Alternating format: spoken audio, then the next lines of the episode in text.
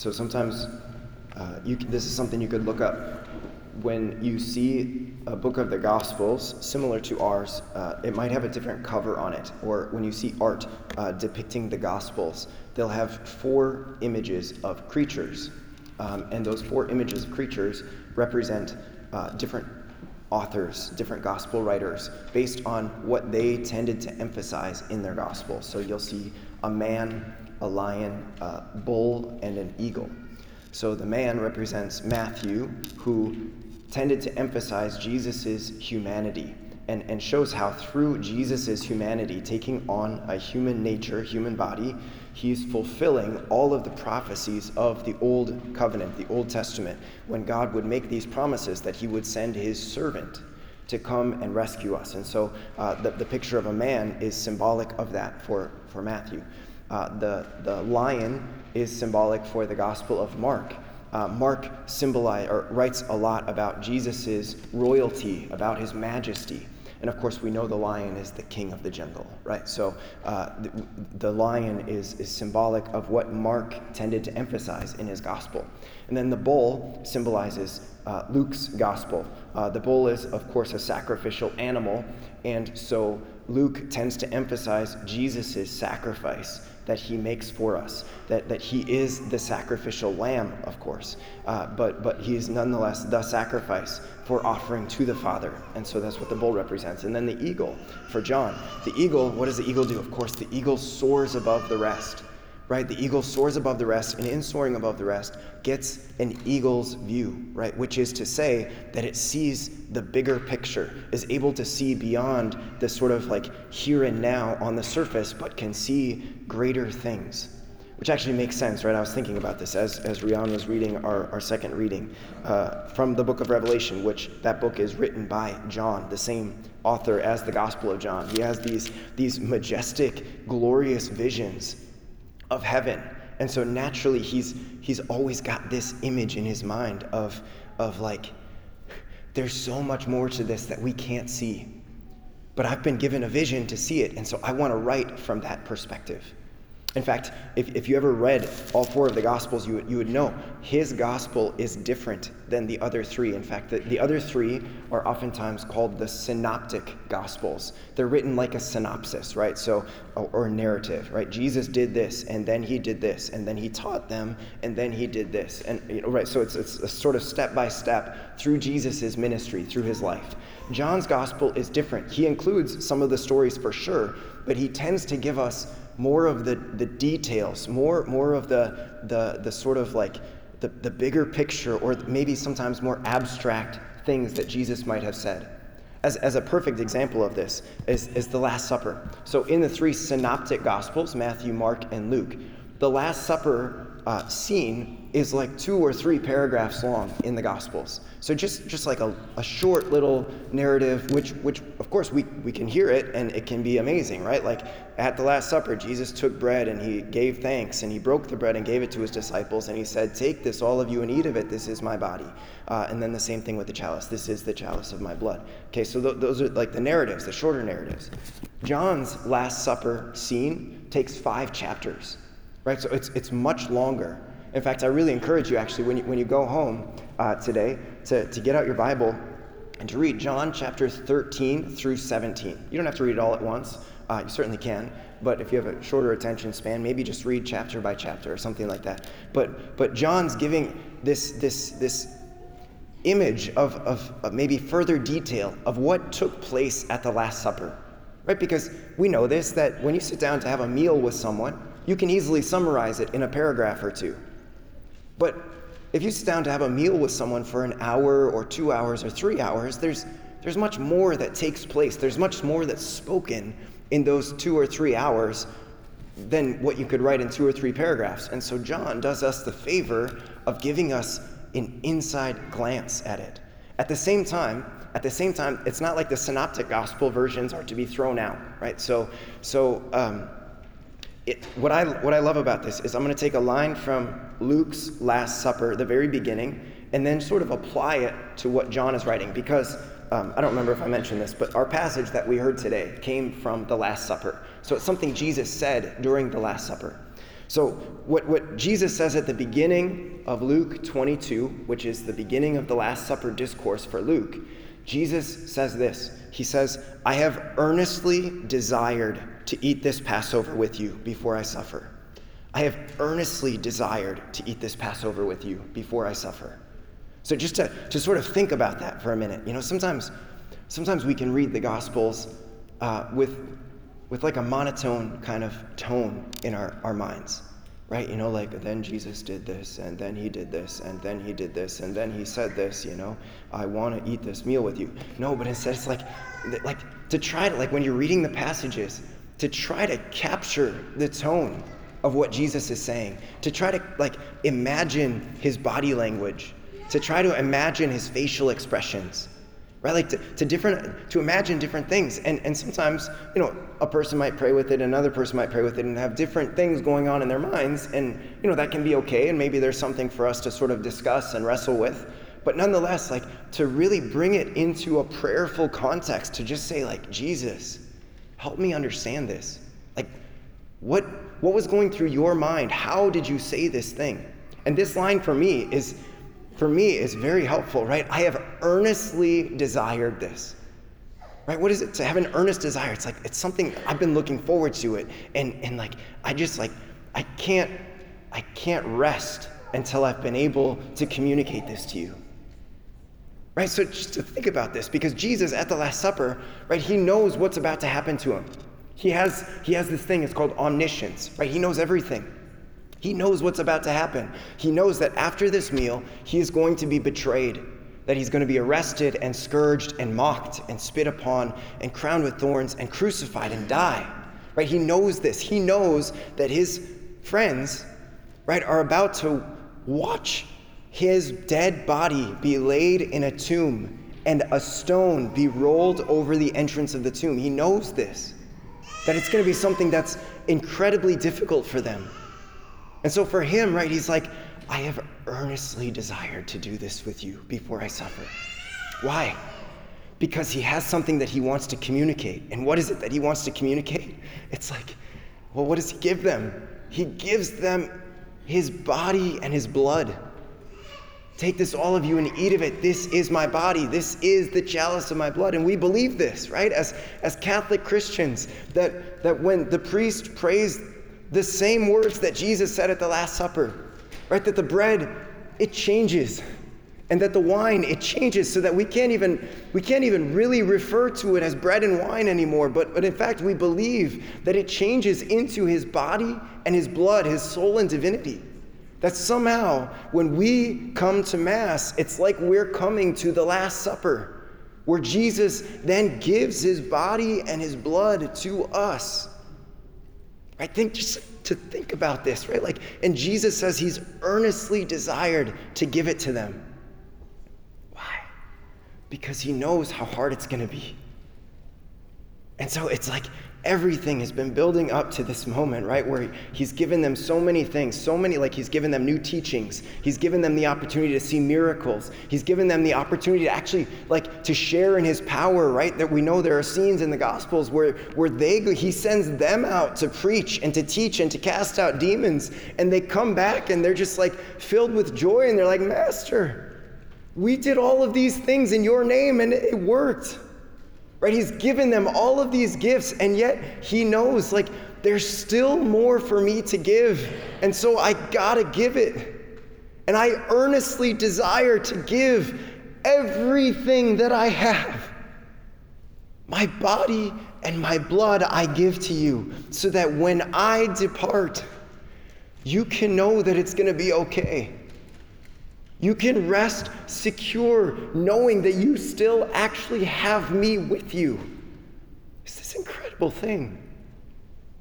We got to ask the Lord. To, so anyway, so so to like when I read what the words of Jesus are saying in, in this Last Supper discourse of John, right? So I'm taking this earnest desire that Jesus expresses in Luke, right? And I'm applying it to what I'm reading in the Gospel of John, which is these five chapters, right? We heard, we heard this one little passage from one chapter out of the five in the Last Supper discourse. This is why I think you should go home and read it for yourselves. Uh, but nonetheless, like what, I was praying with this, like, what's the tone, Jesus? Like, what what are you trying to say?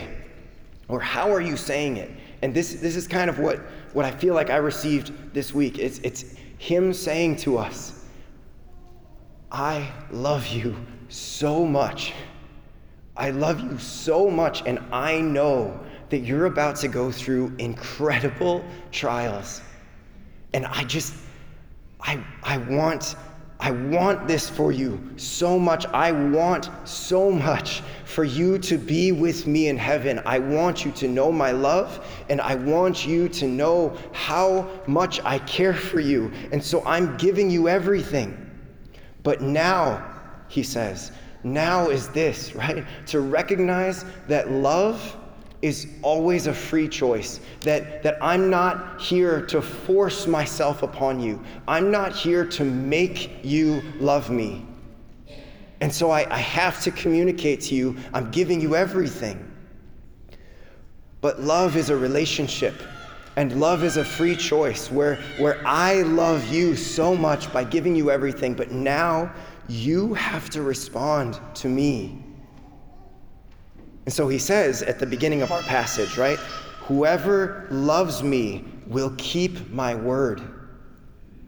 Another part earlier in chapter 14 if you love me, you will keep my commandments. Right? He says, you know, this is, this is a love relationship, right? It's a free choice. And so you have a choice to make. Do you love me? I've, I've given you everything, literally everything that I have to give you. And now I'm simply asking, Do you love me in return? He says. And if you do, then you will keep my word. And what happens when we keep his word? Well, what does he say, right? My Father will love him, and we will come to him and make our dwelling with him. Which, again, like, if we really let ourselves think about this, right, that that if we love Jesus by keeping his word, by keeping his commandments, what does he say? He says that he and the Father will come to live in us. It's just incredible. I like to think that the, the God who made the universe, 48 billion light years across, who made all of the stars, 70 sextillion stars, science tells us, 70 with 21 zeros at the end. He made it all. And he says to us, if we keep his word, that he is going to come and live within us. It's just so amazing. It's, it's mind blowing. Like, if you really let yourself, like, take some time later today and just let yourself have 10, 15 minutes to contemplate this, to really, like, think about this. The God who makes everything says that if I'm faithful to him, if I keep his commandments, He's to come and live in me. What? This is, this is amazing. I can't, I can't imagine choosing to do anything other than keeping his commandments because where else am I to find a deal like that? Where else am I to find, like, I can't find an, another power like that. I can't find another knowledge like that. I can't find another security like that, like God living in me. Are, are you kidding me? I, I gotta do this. I have to. But that, that implies something, right? Like, we gotta, we gotta stick with this promise, right? And that's why he promises the Holy Spirit. The Holy Spirit is gonna come and remind us of this. The Holy Spirit is gonna come and teach us about this. But, but then there's this other thing, right? It's like, I want this promise to be fulfilled in me. But then he says, How can it be fulfilled? I have to keep his commandments, I have to keep his word. Right? Which begs the question. It just begs the question Do you know his word? And I know that I talk about this all the time. And, and hopefully, some of you are catching it. Hopefully, some of you are actually going home and breaking open the Word of God for yourselves. But I know that most people don't. And so, this is why I keep talking about it. You could, you could call it Bible thumping if you want. What I call it is trying to encourage you as much as possible, like to receive the promises of God. You gotta know His Word so that you can keep it right like this is this is the incredible gift that he offers us literally everything that we could possibly, poss- like more than we could possibly imagine. And many people, you guys, many people are not receiving it. We have a lot of people who think they know the commands of Jesus, but they don't actually because they're not reading his commands. Something I've been, I've been doing this last couple of weeks, this maybe just be the last thing. Something I've been doing the last couple of weeks is opening up the Gospels Matthew, Mark, Luke, and John and reading them and just making a list of all of the places in there where Jesus seems like he's giving a pretty direct, universal command. Sometimes he gives commands that are just for his apostles, Sometimes he gives commands that are just for particular people, but there are many places in here where he gives commands that we are all meant to follow. And so I've just been making that list and just pointing out, like, okay, where are those places where Jesus says, unless you do this, you will not inherit eternal life? It's like, okay, I got to write that one down. Where are the other places where, where he gives commands that, that maybe aren't, they don't seem like they're salvation issues, but nonetheless, it's a command of Jesus. And I want him to dwell in me. I want the Father to dwell in me. I want the Holy Spirit to be powerful in me. And so, like, this is something that I got to have in my mind. So that, so that what? So that I can, like, and it's not just a matter of being legalistic, but it's a matter of, like, Jesus, do I recognize that, that this is actually a gift for me? That it's not just something that I'm, that, like, I'm supposed to dread opening up. It's not something that I'm supposed to like dread while it's too boring and you know like I, I get nothing out of it. But that this is actually a gift that he gives to us. That he shows us how we can enter into life. And so like this is actually a gift. And so I, I, I like I want to receive the gift. Right? And I know that sometimes, sometimes, sorry, I said that was the last thing. This is the last thing, really. I know that sometimes, maybe many times, we just don't feel it. Right, I was thinking about just this, this very command he gives here in our passage later on. He says, Do not let your hearts be troubled or afraid. And I think to myself, shoot, I let my heart be troubled a lot. I worry about a lot of things. I, I actually fear a number of things. And I, like, does that mean I'm not keeping his command? Right? Sometimes, it, like, we just don't feel it, right? We don't feel faith. We don't feel trust. We don't feel like keeping His commandments. Some days we wake up and we don't feel like coming to Mass. Some days we wake up and we don't feel like being kind to the person next to us. Sometimes we, we wake up and we just don't feel like living our lives for God. And so, like, what do I do then? Well, this is the beautiful thing, right? Is that love is a choice not primarily a feeling. When the feelings are there, of course it's helpful. When I wake up and I feel like coming to worship God, of course that's helpful. But even if I wake up and I don't feel like coming, or I don't feel like praying, or I don't feel like being loving to the people around me, that's okay.